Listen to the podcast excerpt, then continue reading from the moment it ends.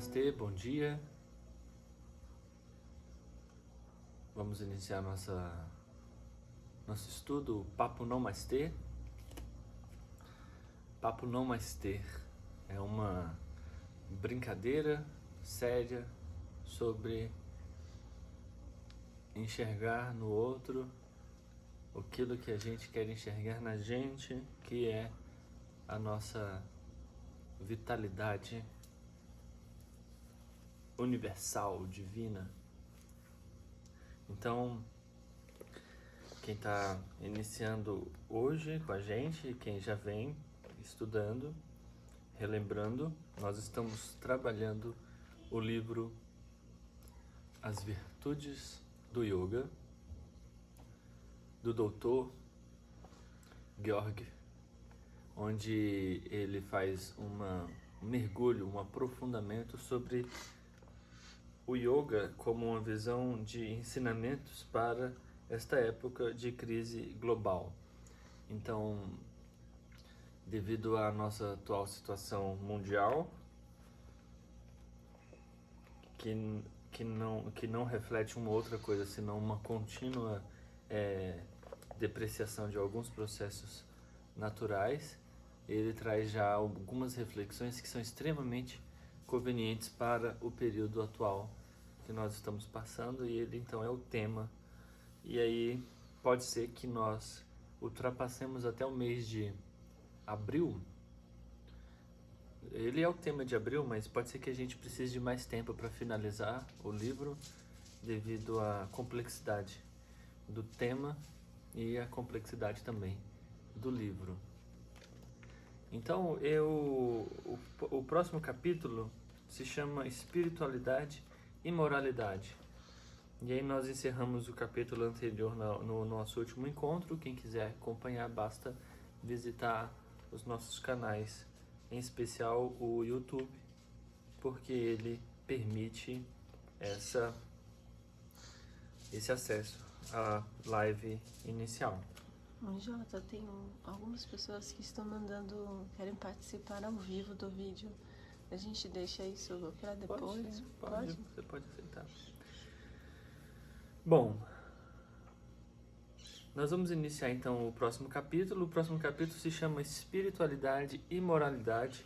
É um capítulo denso, então eu vou ter que ler para manter a integridade da proposta do trabalho do Gorg, é, até porque é, eu sou apenas um facilitador nesse processo, então espero poder colaborar dentro dessa reflexão né, sobre espiritualidade e moralidade. Então nós tínhamos falado no nosso primeiro encontro sobre diferenciar um pouco espiritualidade de religião, diferenciar moralidade e ética, ou mesmo não só diferenciar, mas mergulhar e aprofundar nessa temática. Então, eu vou iniciar já aqui a leitura, porque é em cima dela que a gente vai fazendo os comentários, e à medida que vocês verem importância em colaborar comigo, eu acho extremamente válido, tanto nos comentários, depois também nos comentários dos vídeos, enfim, você participa comigo, por favor, ok? Então, ele diz aqui, a transformação esperada de um praticante religioso em comparação com um praticante espiritual é bastante leniente ou seja, é leve, né? É bem suave essa diferença. Ela é não é pequena, né? Mas o que ele quer nem tão nem grande, ele quer falar na realidade que é, é o termo leniente exatamente assim, é, detalhes muito suaves vão diferenciar isso. E pode ser que aos olhos comuns você não perceba essa diferença. A prática espiritual, em última análise, sempre tem como meta uma transmutação radical do praticante. O ideal superlativo da espiritualidade não é conformismo religioso, mas completa transcendência do ego até o ponto da iluminação. De uma perspectiva espiritual, a religião poderia ser chamada de um estágio inicial do processo de autotransformação. Nesse sentido, então, o yoga é espiritualidade e não religião, embora seja evidente que algumas escolas tenham um sabor mais religioso do que outras. Em especial se você for, estiver na Índia, for até a Índia, você vai notar que vai ser bem difícil para você separar o processo do yoga dentro de um caminho de espiritualidade e dentro de um caminho religioso. E aí você pode tomar como exemplo grupos que se, que se estruturaram bem nesse sentido, como os Bhaktis, como os Vaishnavas, os Hare Krishnas, outros grupos que estão mais tendenciosos a um processo religioso, né, apesar de trabalhar o aspecto de espiritualidade, ok?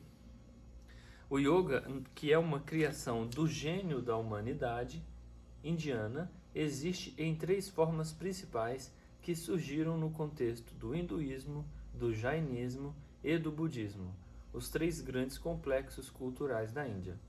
Essas três formas hindu, jainista e budista e seus vários ramos concordam de modo universal que a existência humana é entremeada de sofrimento. E assim, nós temos falado nos últimos dias, quem acompanha os nossos trabalhos da escola, sobre a questão do existencialismo. Não o existencialismo como uma linhagem de pensamento ou alguma coisa filosófica ou aspecto ideológico, mas existência no sentido é, de existencialismo aplicado às necessidades existenciais. Existencial, por exemplo, é sentir fome. Então, acabamos de fazer um lanche, é, você acabou de se alimentar, daqui a pouco você sente fome de novo. Então, essa dinâmica de não resolução, de, de, de não haver término, de não se concluir, das coisas serem contínuas, de você, no mesmo momento que se alimentou, evidentemente daqui a pouco você tem fome novamente. É, esse é, é o sofrimento básico. Básico no sentido de que todos vão passar. A criança começou a se desenvolver em nível ósseo, ela começa a sentir dores. Né? O, o, a idade vai passando, o corpo vai mudando e aí vão nascendo outros sofrimentos. E eu estou falando de sofrimentos de caráter é, simples, mas existem aí as doenças, existem ah, os aspectos congênitos, existem as questões que envolvem genética e assim uma série de situações que é, deixem, deixam claro o sofrimento, tanto no nível metafísico, ideológico, estrutural, quanto no nível morfológico. Então, quando se fala ah, que é, sofrimento não é, não é para ser pejorativo, não se busca num contexto como esse falar de modo pejorativo sobre o tema.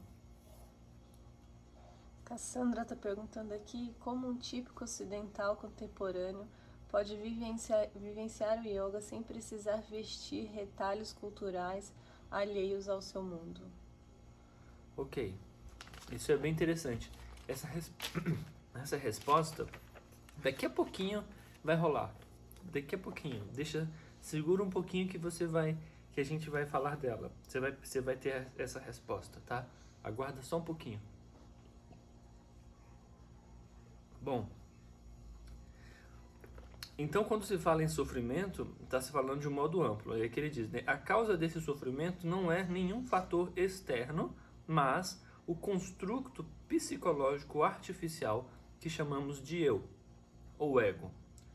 O ego é nossa identificação equivocada e contínua com um corpo-mente específico, ao passo que, na verdade, nós transcendemos sempre todas as realidades físicas, emocionais e mentais. Então, essa identificação de uma continuidade. Isso é muito interessante, no sentido assim, observem como é pertinente, e aí isso que a Caçadora já trouxe é uma reflexão interessante, de como as tradições gostam de se manter, gostam de sobreviver. Tem por ideia que é mantendo determinadas crenças, determinadas características, que então ela vai se conservar. E essa então seria já uma das grandes coisas que o yoga genuíno, né, como uma estrutura é, de transcendência, já iria questionar por quê, para quê, correto? Qual a necessidade de manter as coisas, de que elas tenham continuidade? E isso é uma questão de sobrevivência. A gente vai entender isso. No Yoga Hindu, esse espírito é amplamente chamado de Atman ou Purusha. No Yoga Jainista é conhecido como si mesmo perfeito, ao passo que os budistas geralmente falam dele como natureza búdica ou corpo da realidade. A palavra Atman significa literalmente si mesmo, enquanto pronome pessoal pode significar eu mesmo, ele mesmo, ela mesmo, em si mesmo. Em contextos filosóficos, o termo costuma representar o si mesmo transcendental ou o espírito eterno. Aí, veja, você ouve muitas dessas inclinações nas meditações, nas reflexões é, em geral. Busque em si, busque em você essas respostas. Busca na sua. Na, aí vem é, ideias mais românticas e diz, diz assim: ouve o seu coração, né? procura essas respostas em si. E aí você percebe: bom, se eu sinto fome, se eu sinto dor, se eu acabo de me alimentar e sinto outra necessidade, eu não, eu não consigo dar continuidade às coisas que me dariam uma sensação de estabilidade. O que, que eu vou fazer? Porque agora eu já novamente estou sofrendo a necessidade de, uma, de um novo instante. Como que eu vou conservar isso? E ao mesmo tempo, determinadas situações traumáticas da vida vão roupando e vestindo a realidade de sofrimento, de depressão, de tristezas, de mágoas, de traumas.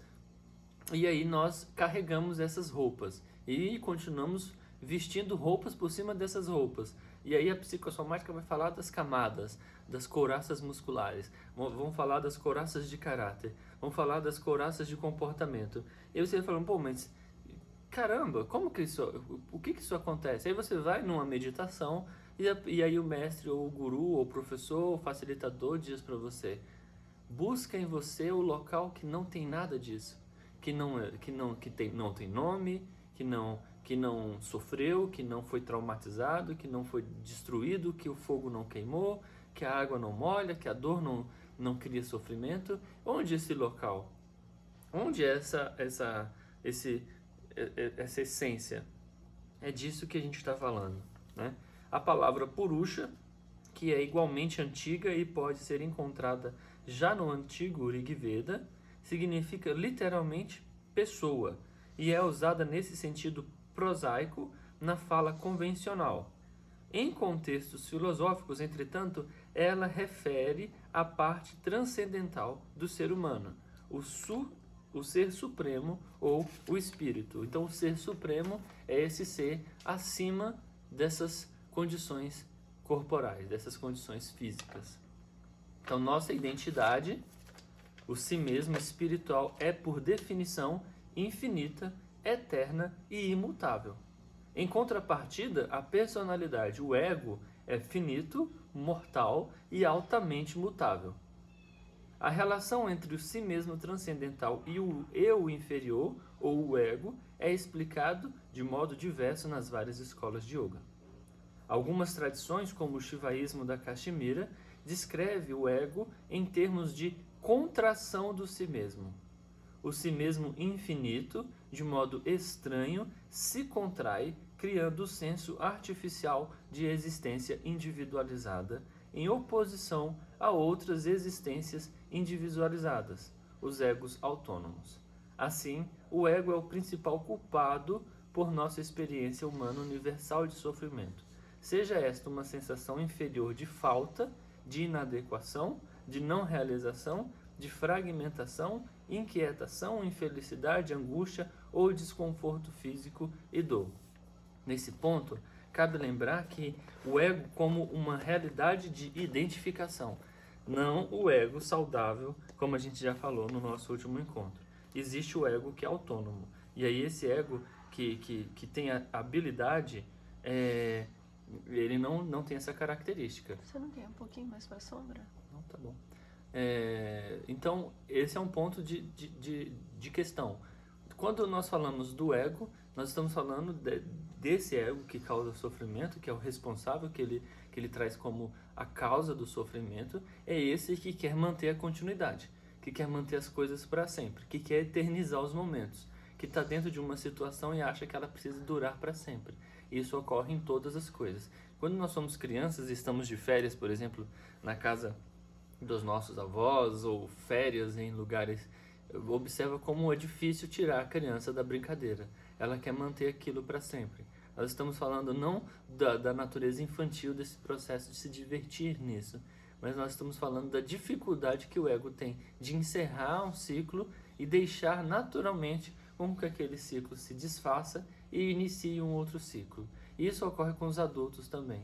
A gente quer manter a continuidade. A gente quer ficar eternamente naquele momento só de romance, só de namoro, só de beijinhos, só de festa, só de entretenimento. Então, quando chega situações complexas que exigem é, transformação, que convidam a gente a, a, a, uma nova, a um novo desafio, a gente tende a voltar e recuar e querer, então, fazer um processo de, de impedimento disso. Fala, Mari. O Renan está perguntando, o ego nesse caso seria a resistência ao fluxo natural da vida? Pode falar, pode se dizer que sim, uma resistência ao fluxo natural da vida, mas é uma resistência baseada em identificação, em, em, em interesses, interesses não interesses é, tão modernos, interesses mais de caráter realmente é, de sobrevivência não se sabe explicar o, o, o nível de, de aprofundamento que, que, que palavras descreverem isso tudo. Então esse é o esforço da psicanálise, é o esforço da psicologia, entender um pouco mais disso. Nós vamos falar aqui de uma psicologia yogi. Então talvez as, as pessoas da área da, da ciência da, da psique que estejam vendo o vídeo, ou que vão ver, ou que participam, talvez tenham narrativas mais até mais refinadas, porque eles se dedicaram com mais aprofundamento nesses temas, né? Mas seria isso sim. Assim, o aí ele fala, né? Hum, em muitas tradições do yoga, o ego autônomo não é considerado como a causa raiz do sofrimento. As autoridades em yoga apontam para a ignorância espiritual como a fonte de todo o mal. Essa ignorância supostamente precede, precede a formação do ego autônomo. Nascemos na ignorância e de nossa verdadeira natureza como espírito, isso nos leva a desenvolver um senso cada vez mais forte de eu limitado, expresso em eu, mim e meu. Esse processo psicológico é completo com a individuação do ser humano adulto.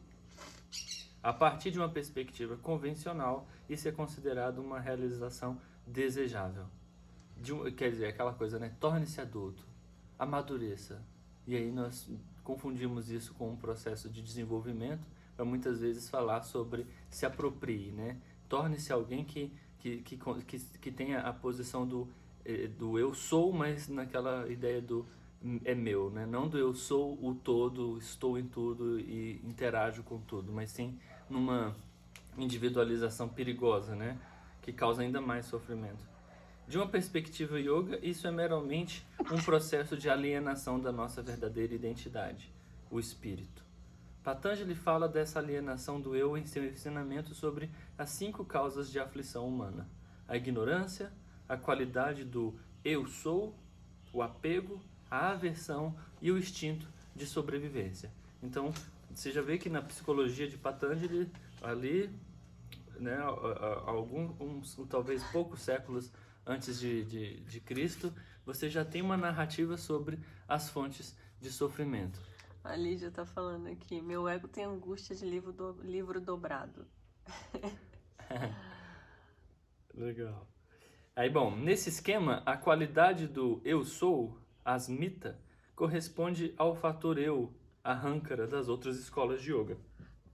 Ela surge a partir da sementeira da ignorância espiritual e, por sua vez, dá origem ao tipo de relatividade básica que caracteriza a vida comum, o apego ao que nós experimentamos como agradável e a aversão ao que sentimos como desagradável.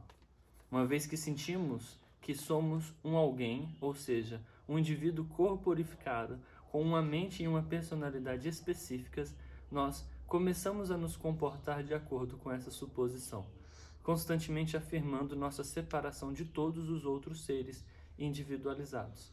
Quando o senso de ego se torna bem estabelecido, nós também procuramos protegê-lo e perpetuá-lo de uma maneira indefinida, o que é de fato o instinto de sobrevivência. Então basta você considerar que nós estamos falando de, de uma profunda importância pessoal, de uma, de, de, uma, de uma profunda tendência em considerar que somos mais importantes e somos de, de, auto necessidade mesmo. É, leva isso pra lá. Como é que eu vou fazer isso? Só leva o vaso. Ah, tá.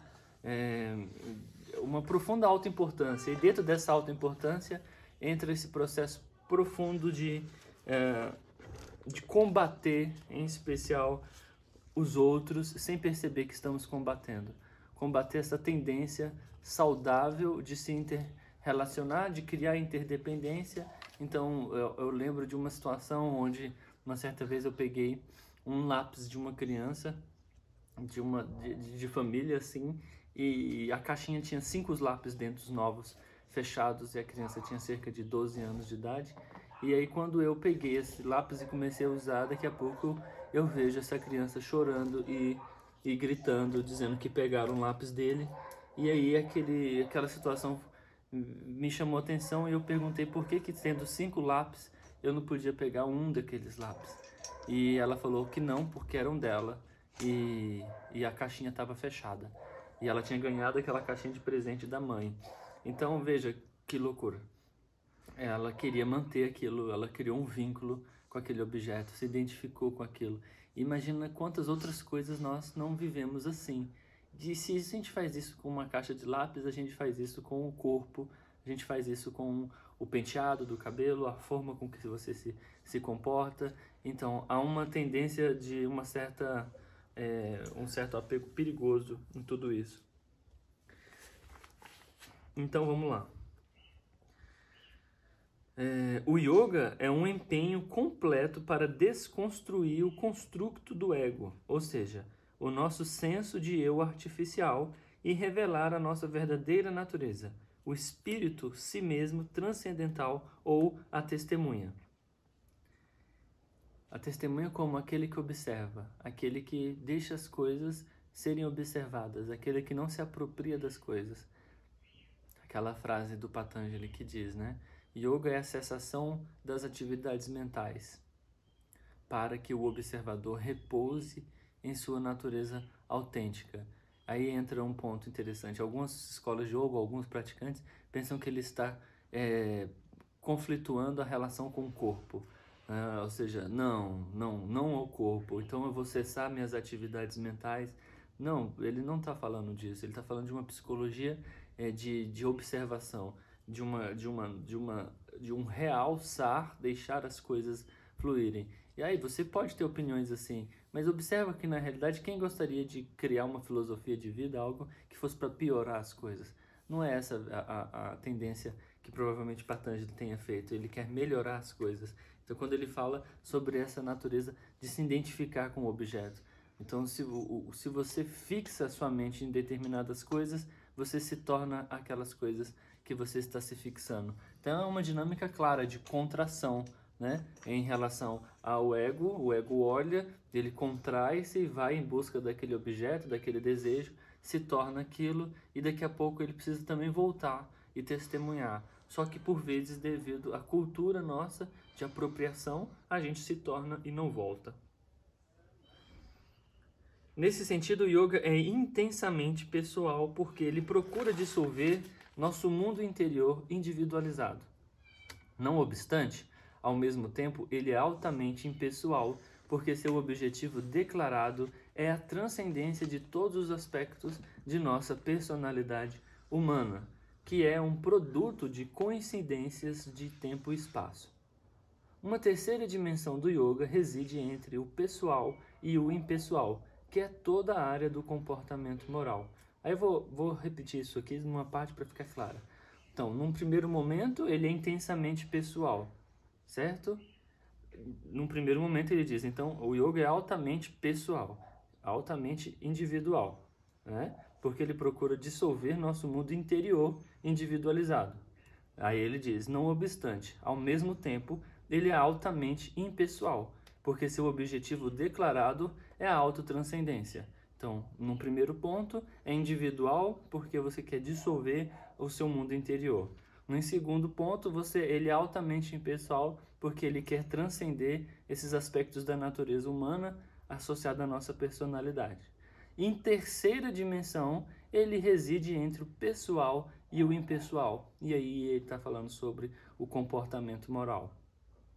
A moralidade do yoga é baseada na revelação de que todos os seres estão interconectados de maneira vital e que, para que todos funcionem de modo ideal, assim sobrevivem enquanto seres individualizados, eles devem aceitar um terreno comum no nível de interação social. Dessa maneira, o yoga, como outras tradições religiosas e espirituais, mantém a noção de que as virtudes, como não ferir, veracidade, não roubar, castidade e ausência de ambição, têm uma validade universal na medida em que promovem a interconexão inevitável que existe entre os seres. Cabe colocar um outro ponto sobre o termo castidade. Então, para de tomar esse termo sob uma ótica só cristã, porque você vai estar viajando nesse ponto de vista. A castidade, o caminho brahmacharya do yoga, não tem nada a ver com o caminho sacerdotal em você virar um adepto à, à negação do seu corpo, dos seus prazeres. Ele está falando em você armazenar essa energia, em você cuidar disso, em você não tornar isso uma ferramenta de mais sofrimento. Bom, não preciso argumentar sobre isso porque os números são muito altos sobre todo o processo de sofrimento causado pelos processos afetivos. Se o patriarcado fosse paternal no sentido saudável, isso não aconteceria. Se ele, do contrário, ele é um paternalismo autoritário. Então ele é dominador. Então você tem aí milhões de almas feridas no caminho do, do sofrimento devido ao uso, de fato, exacerbado, exagerado dessa condução paternal, patriarcal sobre o domínio da mulher. Então, os processos afetivos estão ligados, na maior parte das vezes, nesse sistema cultural que predomina, que é o, o, o patriarcal, em é, usurpar, né? usufruir e não criar nenhuma relação de equilíbrio. Então, quando o yoga reflete sobre castidade, e aí tomando como referência que nessa época mais antiga o yoga era de fato ainda uma tendência voltada mais aos homens, ele está falando exatamente de você conservar esse processo, respeitar essa integridade. Um yogi, em essência, ele respeita o feminino, não por ser só feminino, mas por ser um ser vivo, né? Uma, uma ideia de lógica de interdependência, de conexão, de não causar sofrimento. Então, quando ele se volta para o seu prazer pessoal, no sentido de se tratando de sexualidade, e, e, e usufrui disso apenas com o próprio interesse, ele está fugindo totalmente ao processo moral e ético do yoga. E cabe então você refletir sobre algumas lideranças nesse contexto, sobre esse mesmo tema. Contudo, o yoga pode se relacionar trocar fluidos e ser muito feliz sexualmente com alguém, correto? Basta você pegar um pouquinho do Hatha Yoga Pratipika que você vai ver técnicas sobre exatamente como trabalhar essas questões que envolvem sexualidade. E tá tudo bem. Nós estamos falando de contenção de energia, parar de despertar, dispersar energia vital é, pelo seu apego, pelo seu interesse nesse sentido. Então é evidente por si mesmo que uma sociedade repleta de falsidade, de agressividade, de controle ideológico e de degradação moral é quase impossível sermos bem-sucedidos em nossa vida espiritual. Daí que as escrituras do yoga recomendam que um aspirante encontre um país pacífico com pessoas amigáveis. E quando você vai lá na literatura, ele ainda diz assim: evite companhias inadequadas. Mariana deu uma risadinha ali. Os pensamentos hostis são tão prejudiciais quanto as ações físicas hostis ou a fala hostil. Eles causam danos a outras pessoas e nós mesmos, e dessa maneira sufocam a vida ao invés de fazê-la florescer. Aí cabe um ponto: o diálogo interno, a atividade mental, a cogitação, ficar falando do outro, ficar dialogando internamente criticando, julgando, vestindo o outro de coisas pejorativas, sair de determinados encontros e alimentar o pensamento nesse contexto. Então, de algum modo, o yoga ele trabalha profundamente na não agressividade. Então, é, isso para fomentar a saúde das relações e para não trazer mais karma e sofrimento para gente.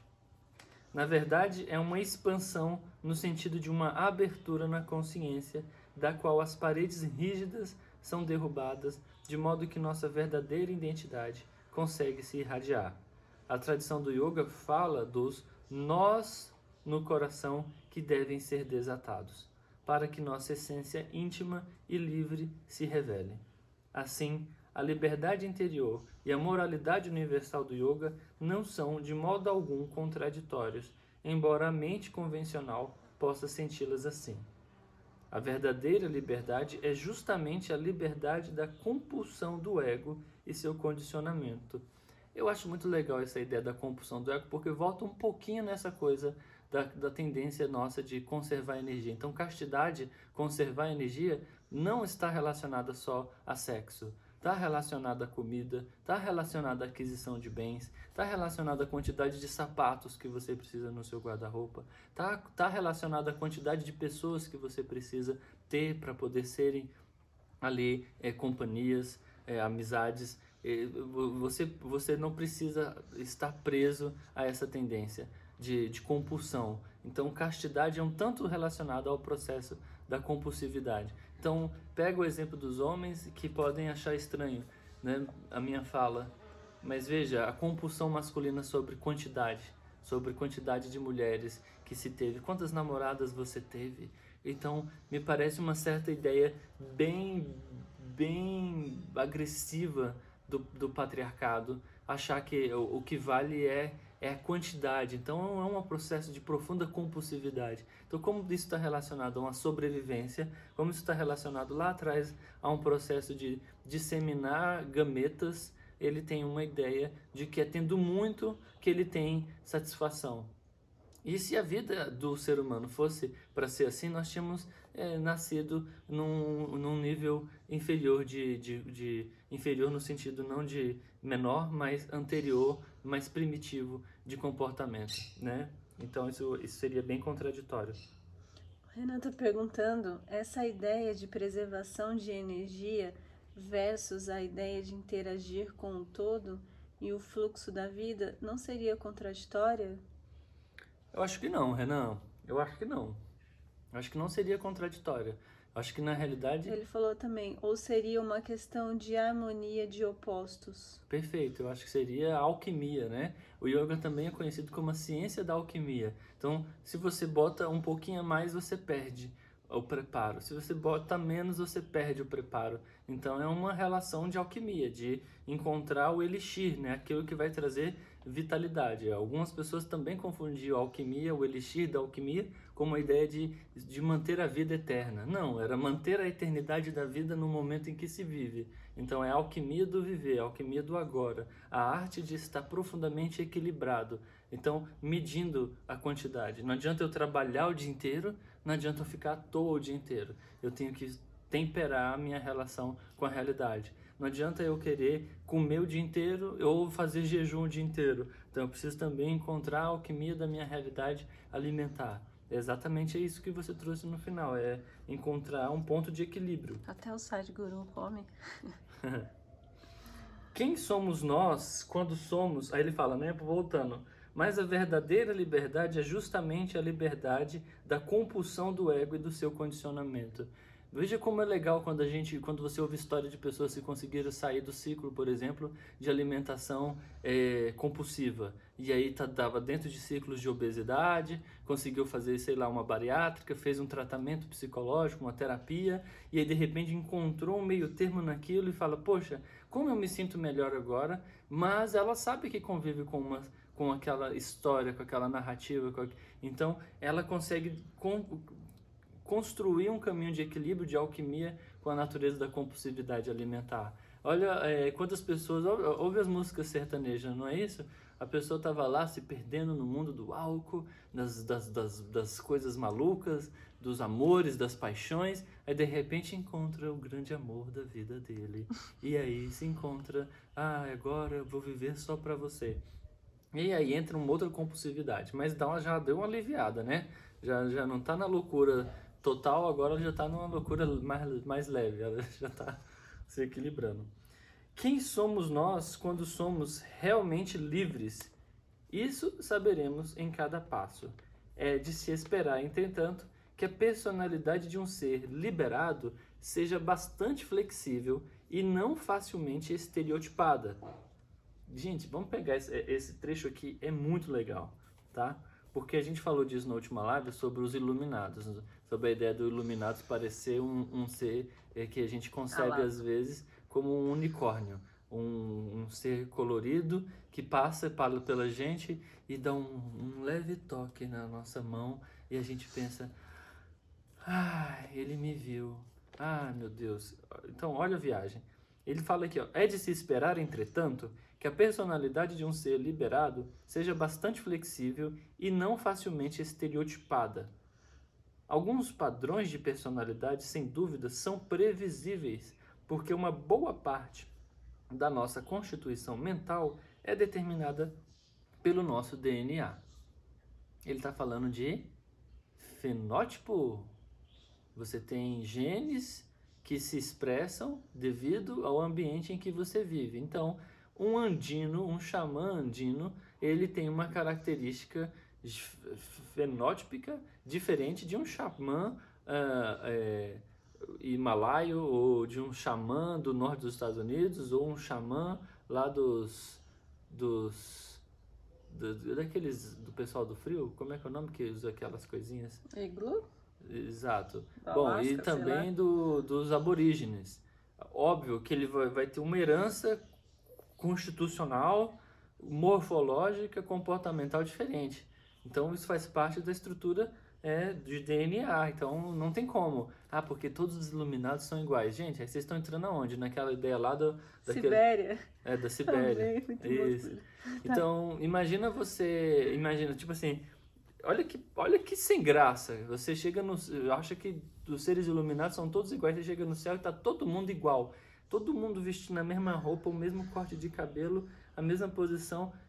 Que viagem! Eu acho que vocês podem ir para Star Wars mesmo. É naquela linha, cada um com uma roupa, um corpo, uma característica de um planeta, uma característica de outras formas. E tá tudo bem se, se rotular com coisas que são culturais, que fazem parte da herança é, tradicional que, que se traz. Isso não denigre, isso não, não estereotípica é, é de modo é, pejorativo nada. Tá tudo bem. O Fábio tá dizendo aqui, um iluminado é um esquerdista. assim, um praticante liberado pode ter uma personalidade modal, mas ainda assim exibir uma grande variação de respostas às situações da vida que não são óbvias e previsíveis mesmo que a iluminação seja um estado de transcendência da mente, isso não significa que a mente deixe de existir, assim como o corpo continua a existir até se desintegrar de maneira natural com a morte. A transcendência mental do ser iluminado consiste na cessação de sua identificação com o corpo-mente específicos. Entende? Eu lembro de uma história de uma amiga que perguntou para um, um, um mestre indiano ela do Ayurveda, ela perguntou, mestre, qual o seu dosha? Ele falou, bom, eu não tenho dosha. então, e ela queria presentear ele com uma sala de ervas. Ele falou, não, não, não tenho dosha. Então, eh, se a gente também entende que na realidade nós estamos de passagem, então por que, que nós vamos ser alguma coisa? Por que, que nós vamos se tornar algo, se algo que a gente vai se tornar, naturalmente, pela mutação, vai ser deixado para trás e aí daqui a pouco você era alguma coisa aos 30, aos 40, aos 50, aos 60 e continua achando que você é a mesma coisa há 70 anos. E aí quando você morre, você se torna, como os espíritas falam, o obsessor de si mesmo. Então, eu sou isso, eu sou aquilo. Então, quer dizer, eu sou o todo, eu sou a transcendência. Então, esse eu sou, ele transita em espaços muito delicados, principalmente quando não se construiu uma cultura de transcendência dessas questões do ego. Sem dúvidas, a, antes de atingir a plena liber, liberação ou iluminação, os adeptos podem manifestar, manifestar. Ó, isso é legal para os loucões aí que estão vendo a, a live, tá? E vão ver depois. Então fica tranquilo, observa essa, hein? Sem dúvida, antes de atingir a plena liberação ou iluminação, os adeptos podem manifestar traços de caráter que podem ser classificados de muito indesejáveis ou até mesmo psicopatológicos. Nesse sentido, existe o perigo de confiar a própria vida espiritual a um professor que pode ser todo tipo de realizações ou faculdades extraordinárias, que até mesmo pode parecer um ser sobrenatural, mas que ainda não transcendeu a ilusão do ego. Então, nesse caminho, se você não tomar cuidado, você se apoia em histórias que ainda não estão é, resolutas, achando que essa pessoa vai te tirar daquele local de loucura. Então deve ter acontecido com muitos de vocês, aconteceu comigo também, de por exemplo, por, em alguns momentos da jornada, é, criar dependência e vínculo com pessoas que não estavam é, que não estavam na mesma jornada de transformação, que estavam ali apegadas aos seus processos. Todo cuidado com os processos modernos oraculares. Eles são tendenciosos a processos de manipulação. É interessante que a palavra Dharma, que tem uma ampla diversidade de significados, inclusive o de moralidade, origina-se na raiz que significa segurar ou manter. A virtude ou a moralidade é a cola que segura as vidas humanas assim como a lei cósmica mantém todas as estruturas juntas e os processos macrocósmicos. O comportamento moral, portanto, tem um efeito catártico que, se estiver relacionado com a compreensão necessária, termina por eliminar o artifício chamado ego. No caminho da liberdade interior, a moralidade é um facilitador confiável. Então, é um balizador, um balizador do processo da jornada de busca pessoal. Quando ele fala aqui, no caminho da liberdade interior, a moralidade é um facilitador confiável. É, sabe aquela coisa assim? É difícil entender os processos das, das, das tradições, mas existem muitos conhecimentos ancestrais por trás desse processo das tradições. Basta você entender que há algo que a gente chama de bom senso, de sensatez, de, de bons costumes. E, poxa, é tão bom quebrar um bom costume? Depende, né? Depende dessa, do que, que você está falando, certo? Porque existe por detrás disso uma, uma sabedoria ancestral muito antiga que pode, que pode ser profundamente resgatada. Então, é por isso que é importante discernimento, meditação, entendimento, estudo, profundo estudo, uma literatura ampla, você buscar bastante fonte para poder compreender esses processos.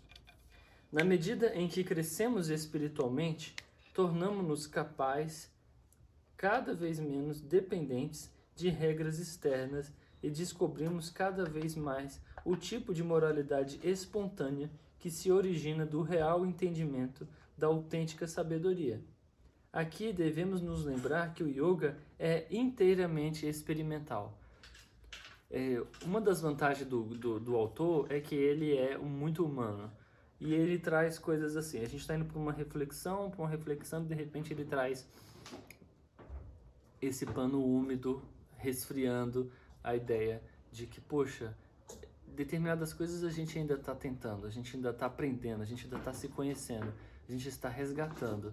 É essa a sacada.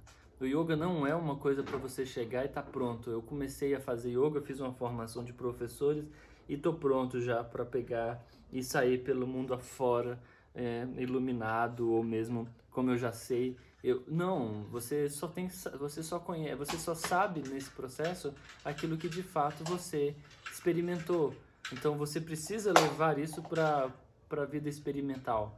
Você precisa colocar isso como um laboratório.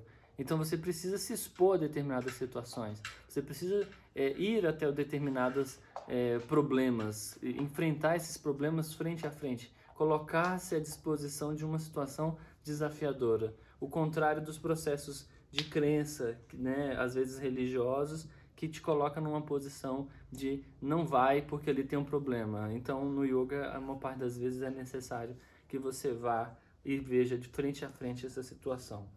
Nenhuma crença é necessária para progredir no yoga.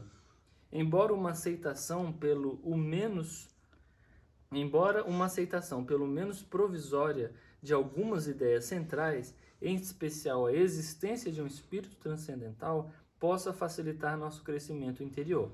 Para os yogis experientes, a moralidade é espiritualidade e vice-versa.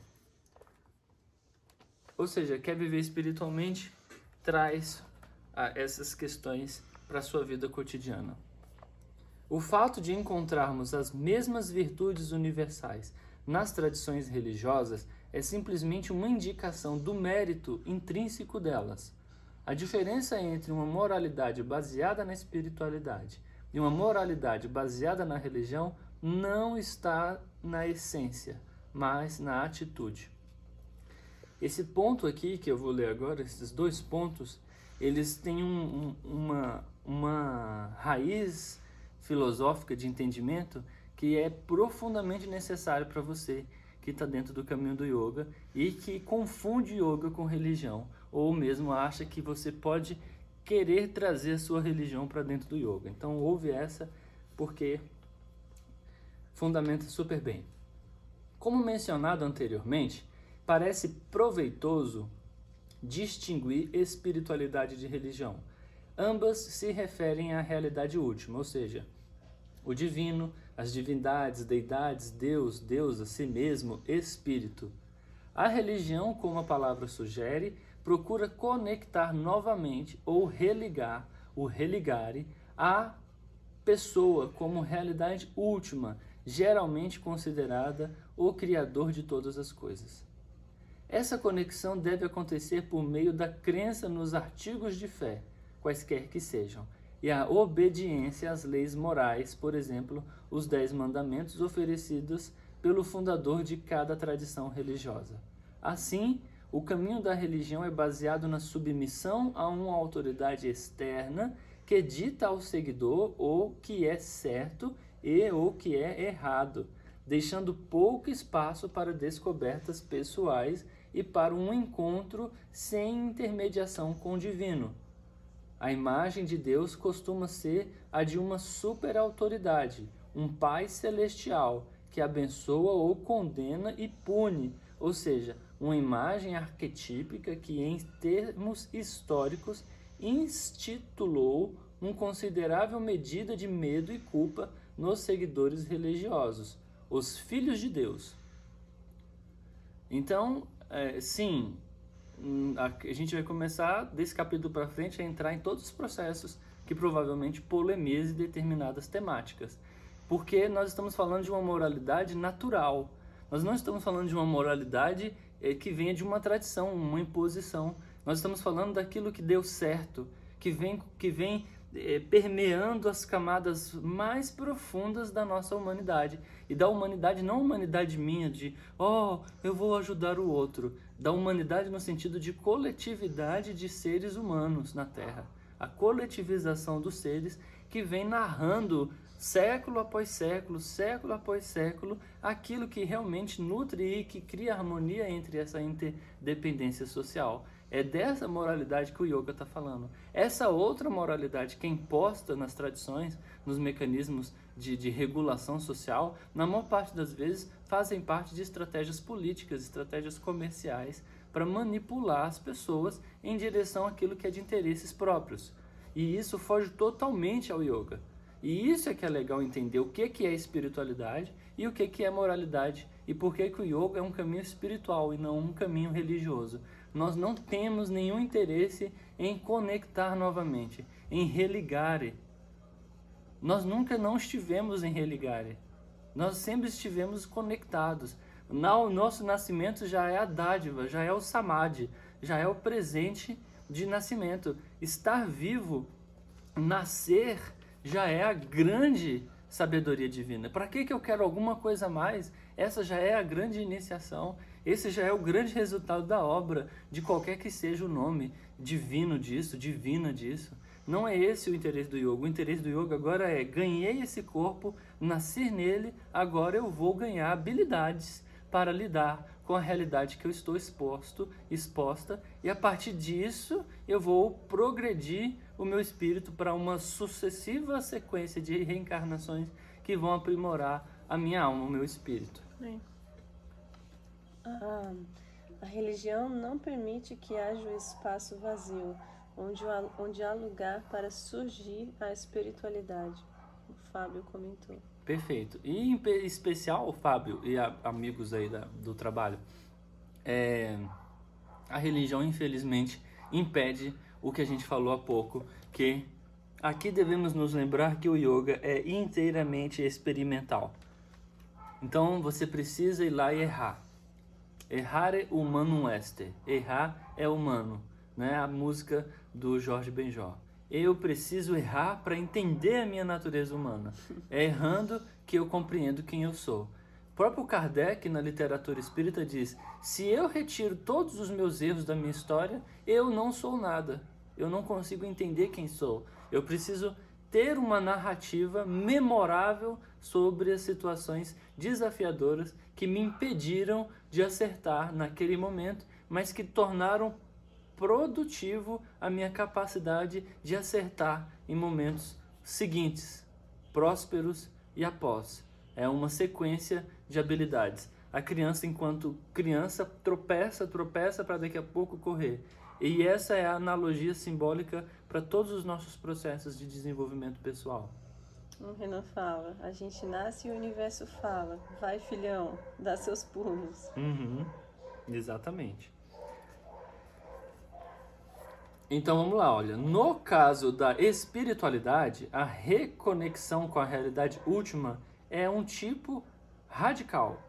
Antes de tudo, o Supremo não é considerado uma figura de pai ou mãe, mas a essência espiritual última do nosso ser e de nossa existência.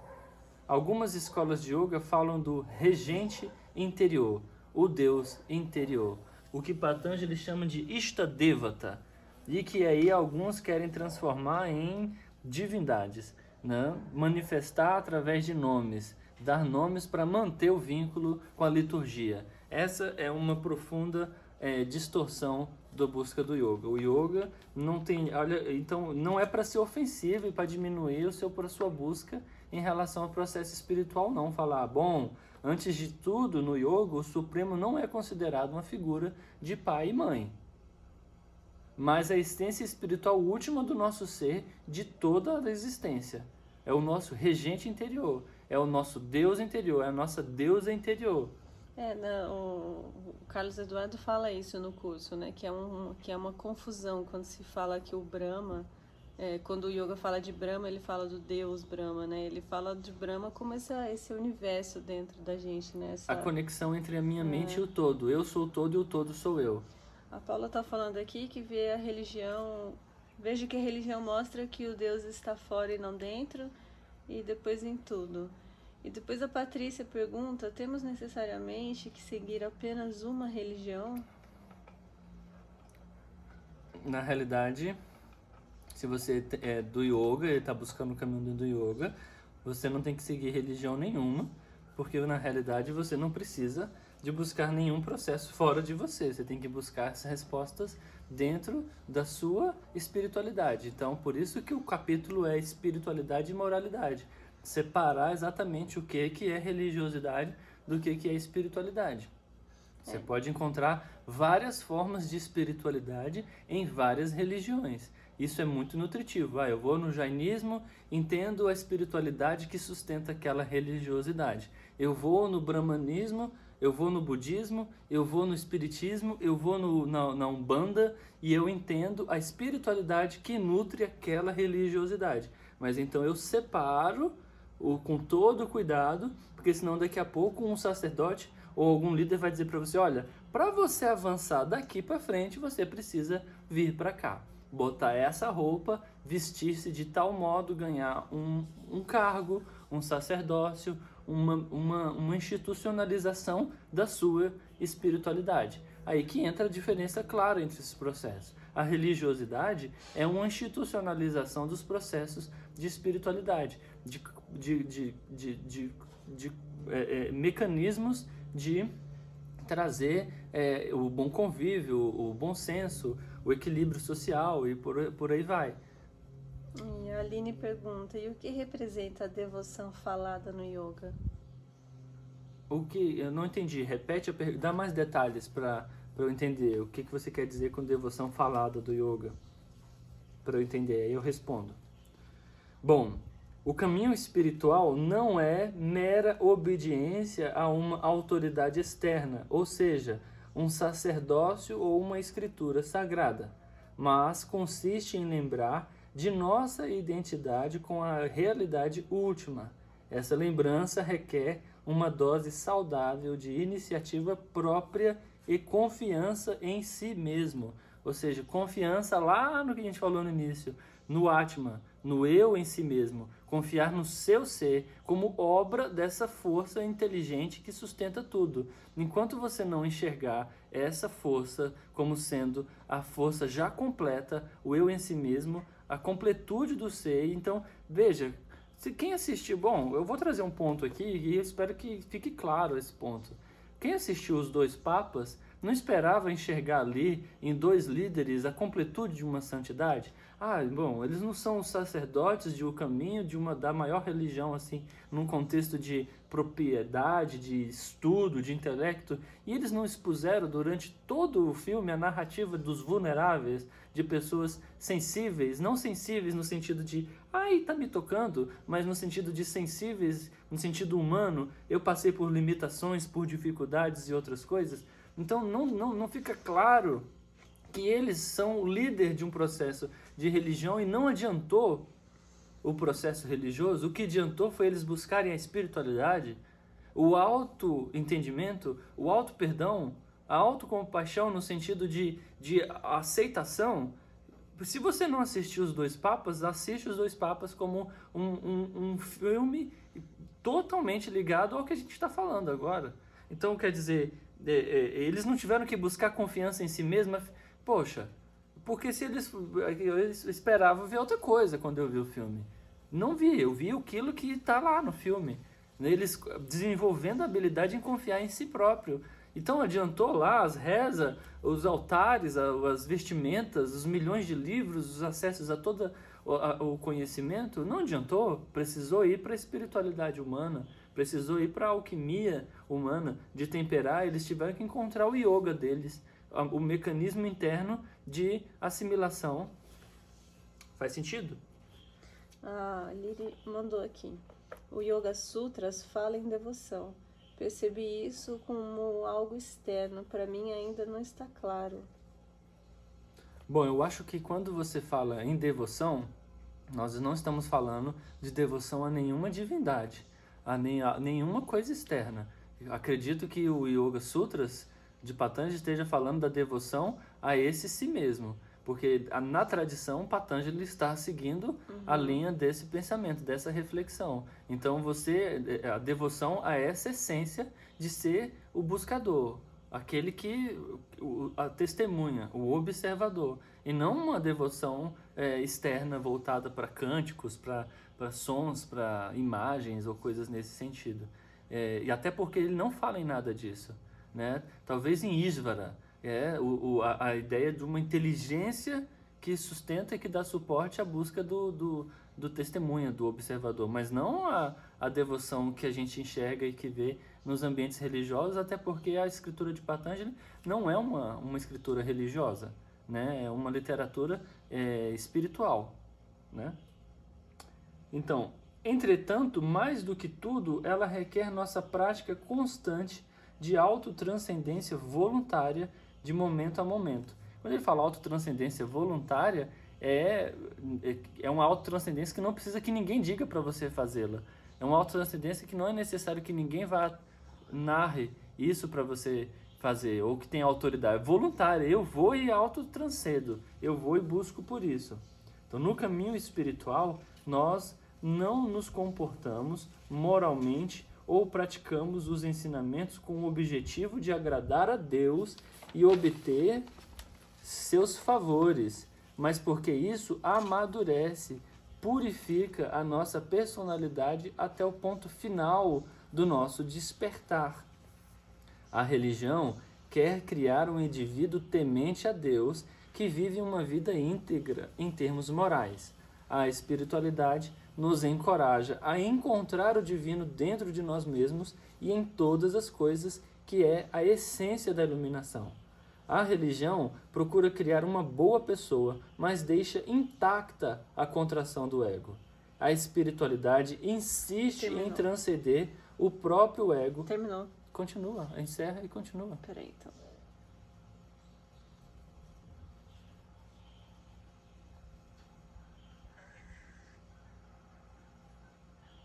Compartilha. Peraí. Pronto. É, voltou, dá só um tempinho para as pessoas entrarem. Acho que você tem que voltar do, do capítulo que você tava. Uhum. Pausado devido à baixa conexão. Não foi? Pronto, as pessoas estão entrando de novo. Bom, retornando só ao parágrafo, então, a religião quer criar um indivíduo temente a Deus que vive uma vida íntegra em termos morais. A espiritualidade nos encoraja a encontrar o divino dentro de nós e em todas as coisas, que é a essência da iluminação. A religião procura criar uma boa pessoa, mas deixa intacta a contração do ego. Já a espiritualidade insiste em transcender o próprio ego, criando por meio disso um ser que vive de maneira espontânea, a partir da sabedoria infinita da realidade última. É inegável que a religião e a espiritualidade ocupam posições no mesmo espectro de receptividade à última realidade, e que a fronteira entre elas é bastante fluida. A espiritualidade é mais ou menos sinônimo de disciplina de autotranscendência, o tipo de transcendência que corta até a raiz o problema existencial, que é o ego. Todo ato de profunda autotranscendência, como discutirei no próximo capítulo, recapitula simbolicamente o auto-sacrifício primordial de Macrotopos, Macrantopos, ou Mahapurusha em sânscrito. Uma das facetas da autotranscendência é o interesse altruísta pelos outros. Todo mundo entrou? Entrou. Ok. Mas peraí. Deixa eu tirar do Wi-Fi, tá? Peraí, só um pouquinho, Jota.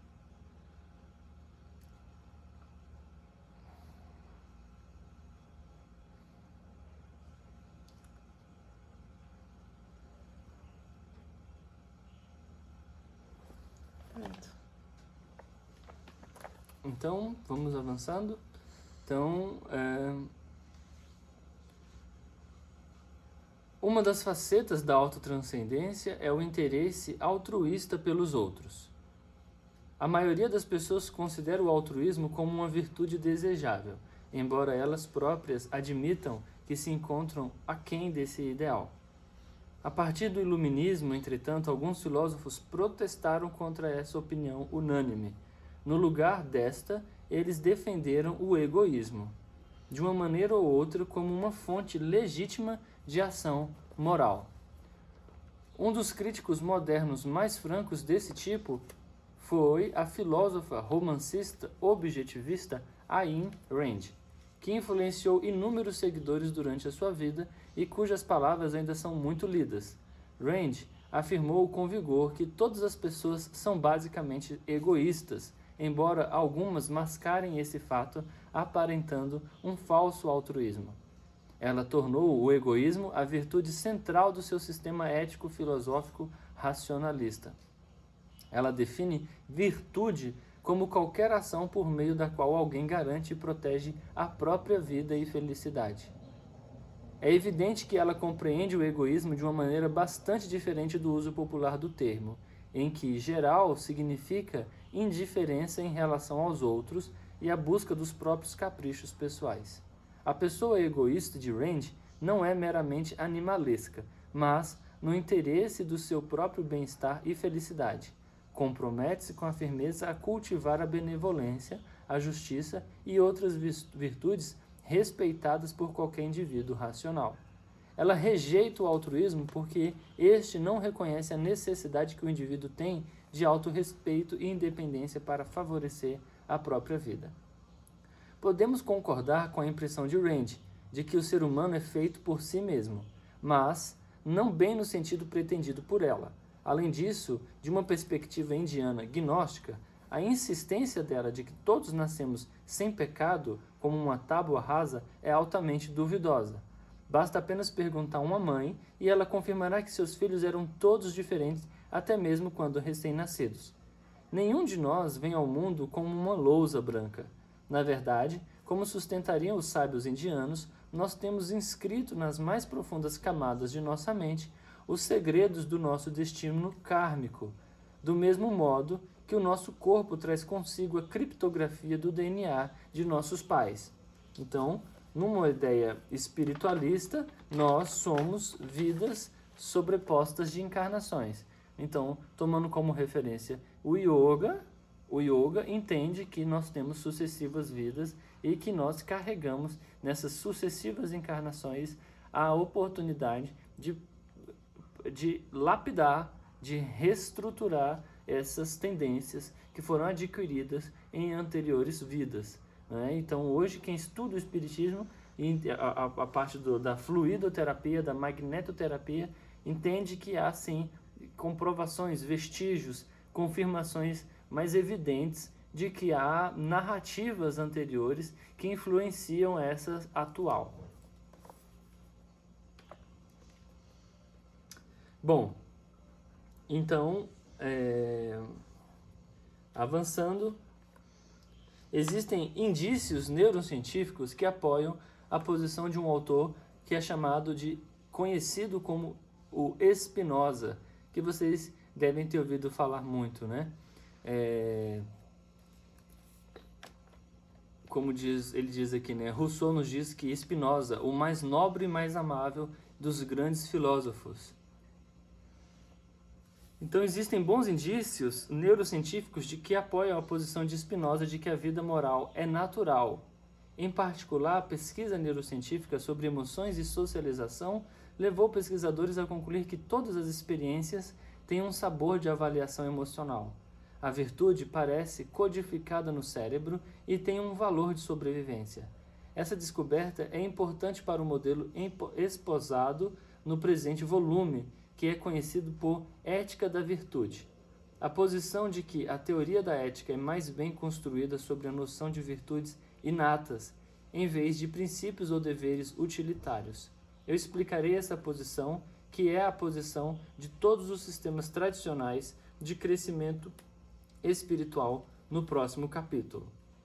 Então, fazendo uma síntese, né, agora ao final, entendemos que o mecanismo de altruísmo, e aí a gente tem que diferenciar, pra, antes de encerrar a live, só essa questão do altruísmo biológico, o altruísmo natural, né, a moralidade natural, que seria como a gente poderia então encerrar essa parte entendendo que o que, que é espiritualidade, o que, que é moralidade, nessa aplicação, sob o ponto de vista do yoga, o yoga como uma ciência, um desdobramento natural do convívio humano, da relação do homem, do ser humano com tudo que orbita ele, então todos os seres vivos, todos os seres inorgânicos, toda a completude da vida, no sentido amplo do que é vida, então o solo, o ar, a árvore, os organismos vivos, essa interação com a ideia de que o moralismo a moralidade não é propriamente algo que o homem tenha criado. Existe por detrás disso um fenômeno que regula as relações biológicas, os sistemas que a gente chama de harmonização do ecossistema. Então, para isso, a biologia desenvolveu um estudo sobre essas questões que você pode estudar a respeito e é chamado de altruísmo biológico. Altruísmo biológico narra sobre, por exemplo, a necessidade é, de, de, de, criar regula, é, processos que regulam a vida. Então, quando uma formiga, um grupo de formigas, se alimenta de uma carcaça que está apodrecendo, ela está sendo altruísta com o sistema ecológico, com o, ecossistema. Então ela simplesmente cumpre não mais do que é, apenas um papel, ela também cumpre uma, um requisito estrutural, uma, uma ideia de um sistema, onde um apoia o outro. Isso seria a interdependência, uma ideia de altruísmo biológico. E assim sucessivos processos naturais que ocorrem na natureza e que de algum modo foram quebrados pela natureza compulsiva humana. Por exemplo, a extinção em massa de determinados animais, a extinção em massa ao exemplo das baleias, ao exemplo dos peixes, ao exemplo do, do consumo, por exemplo, de todo o manancial de, de madeira da Amazônia no período, por exemplo, de colonização. Então, os portugueses chegavam no nosso país exploraram todos os nossos recursos. Então, eles fugiram desse altruísmo natural, esse altruísmo biológico e se empossaram, se, se compulsivamente se apropriaram daquilo dentro de um modelo de consumo. Então, esse modelo de consumo quebra o equilíbrio do ecossistema. E aí é a sacada de repente você entender que na realidade já existe uma espiritualidade regendo todos os fenômenos vivos. Esse equilíbrio biológico, esse equilíbrio ecossistêmico narra uma, um templo, uma, uma espiritualidade, uma até certo ponto dizer uma religiosidade já institucionalizada dentro da natureza. E que nós, quando falamos de espiritualidade e moralidade dentro do yoga, não estamos querendo resgatar nenhum padrão de tradição, resgatar nenhum mecanismo de, de doutrinação. Nós estamos falando dessa evidente forma harmônica e equilibrada que dá sustentação para toda a vida em todos os níveis de vida. Para isso, a base da, do, do caminho da moralidade yogi é a não agressividade. A rinça então, a não agressividade até do, de, do básico, do, com seu corpo, com o outro, com os organismos vivos, com a formiga, com o pernilongo, com o céu, com todos os seres vivos, entendendo que há uma regulação natural desses ecossistemas. Então aí você sai um pouco daquela ideia um tanto arcaica e, e, e até certo ponto é, é, autoritária sobre o que é moralidade e compreende que isso já nutre as relações de equilíbrio dos seres vivos do processo é, ecossistêmico. E aí nós encerramos esse capítulo para então, na sexta-feira, começar o próximo capítulo que se chama O Conceito de Lei Moral. Na segunda, né? Hoje é sexta, então desculpa. Na segunda, então, às 10 horas, a gente volta com o próximo capítulo, o conceito de lei moral. Só uma coisa aqui, a Lídia. Crescimento espiritual. Não gosto muito da forma como costumam usar esse termo, como algo que acaba se tornando mais uma coisa a se conquistar na vida. Perfeito, Lídia. Não, a, a, a, como o yoga é a ciência da simplificação, né? Então não há uma ideia de, não tem uma corrida pelo crescimento espiritual, né? Ah, eu vou é, não tem o, o, a premiação, você não vai ganhar nem, você não vai chegar e falar, ah, eu corri 100 metros, mil metros de caminho, li 20 livros, li todo Spinoza, li Georg, li, li todos os autores e agora eu, cadê minha, minha graduação, cadê meu título? Bom, é, infelizmente não tem, você vai voltar para casa sem nada, vai continuar do mesmo jeito que você nasceu, sem nada. Então, é perfeito essa, essa afirmação. É exatamente tomar cuidado com essa ideia de que há uma, uma meta a ser atingida. O progresso espiritual ele está relacionado ao progresso natural do corpo. Né? A cada dia que eu passo na Terra, a cada dia eu estou tendo a oportunidade de cozinhar, de me cuidar, de me alimentar bem, de curtir o sol, de fazer alguma coisa é, que torne algo o, o processo naturalmente melhor. Então, talvez a síntese seria dizer que yoga é fazer o seu maior, é, o seu melhor esforço e yoga seria deixar as coisas melhores do que a gente encontrou, correto? Então, mas isso é natural até para os passarinhos. Eles fazem ninhos lindos. Os primatas eles cuidam uns dos outros belamente. Os gnus lá no, no, no, nos, nas savanas africanas, as leoas fazem isso. Então, o altruísmo biológico ele nutre todas as formas de vida, todos os seres são simples e naturalmente melhores dentro do seu campo de evolução, sem nenhum problema, sem nenhum Deus ou nenhum título ninguém vindo impor né, é, autoritariamente uh, o seu processo evolutivo. Alguma questão, alguma colocação final, gente? Vamos encerrar? E aí você depois, se possível, deixa comentários aí pra gente, pode trazer reflexões. E aí daqui a pouco a live está disponível no YouTube, se você quiser ir lá e colocar algum comentário.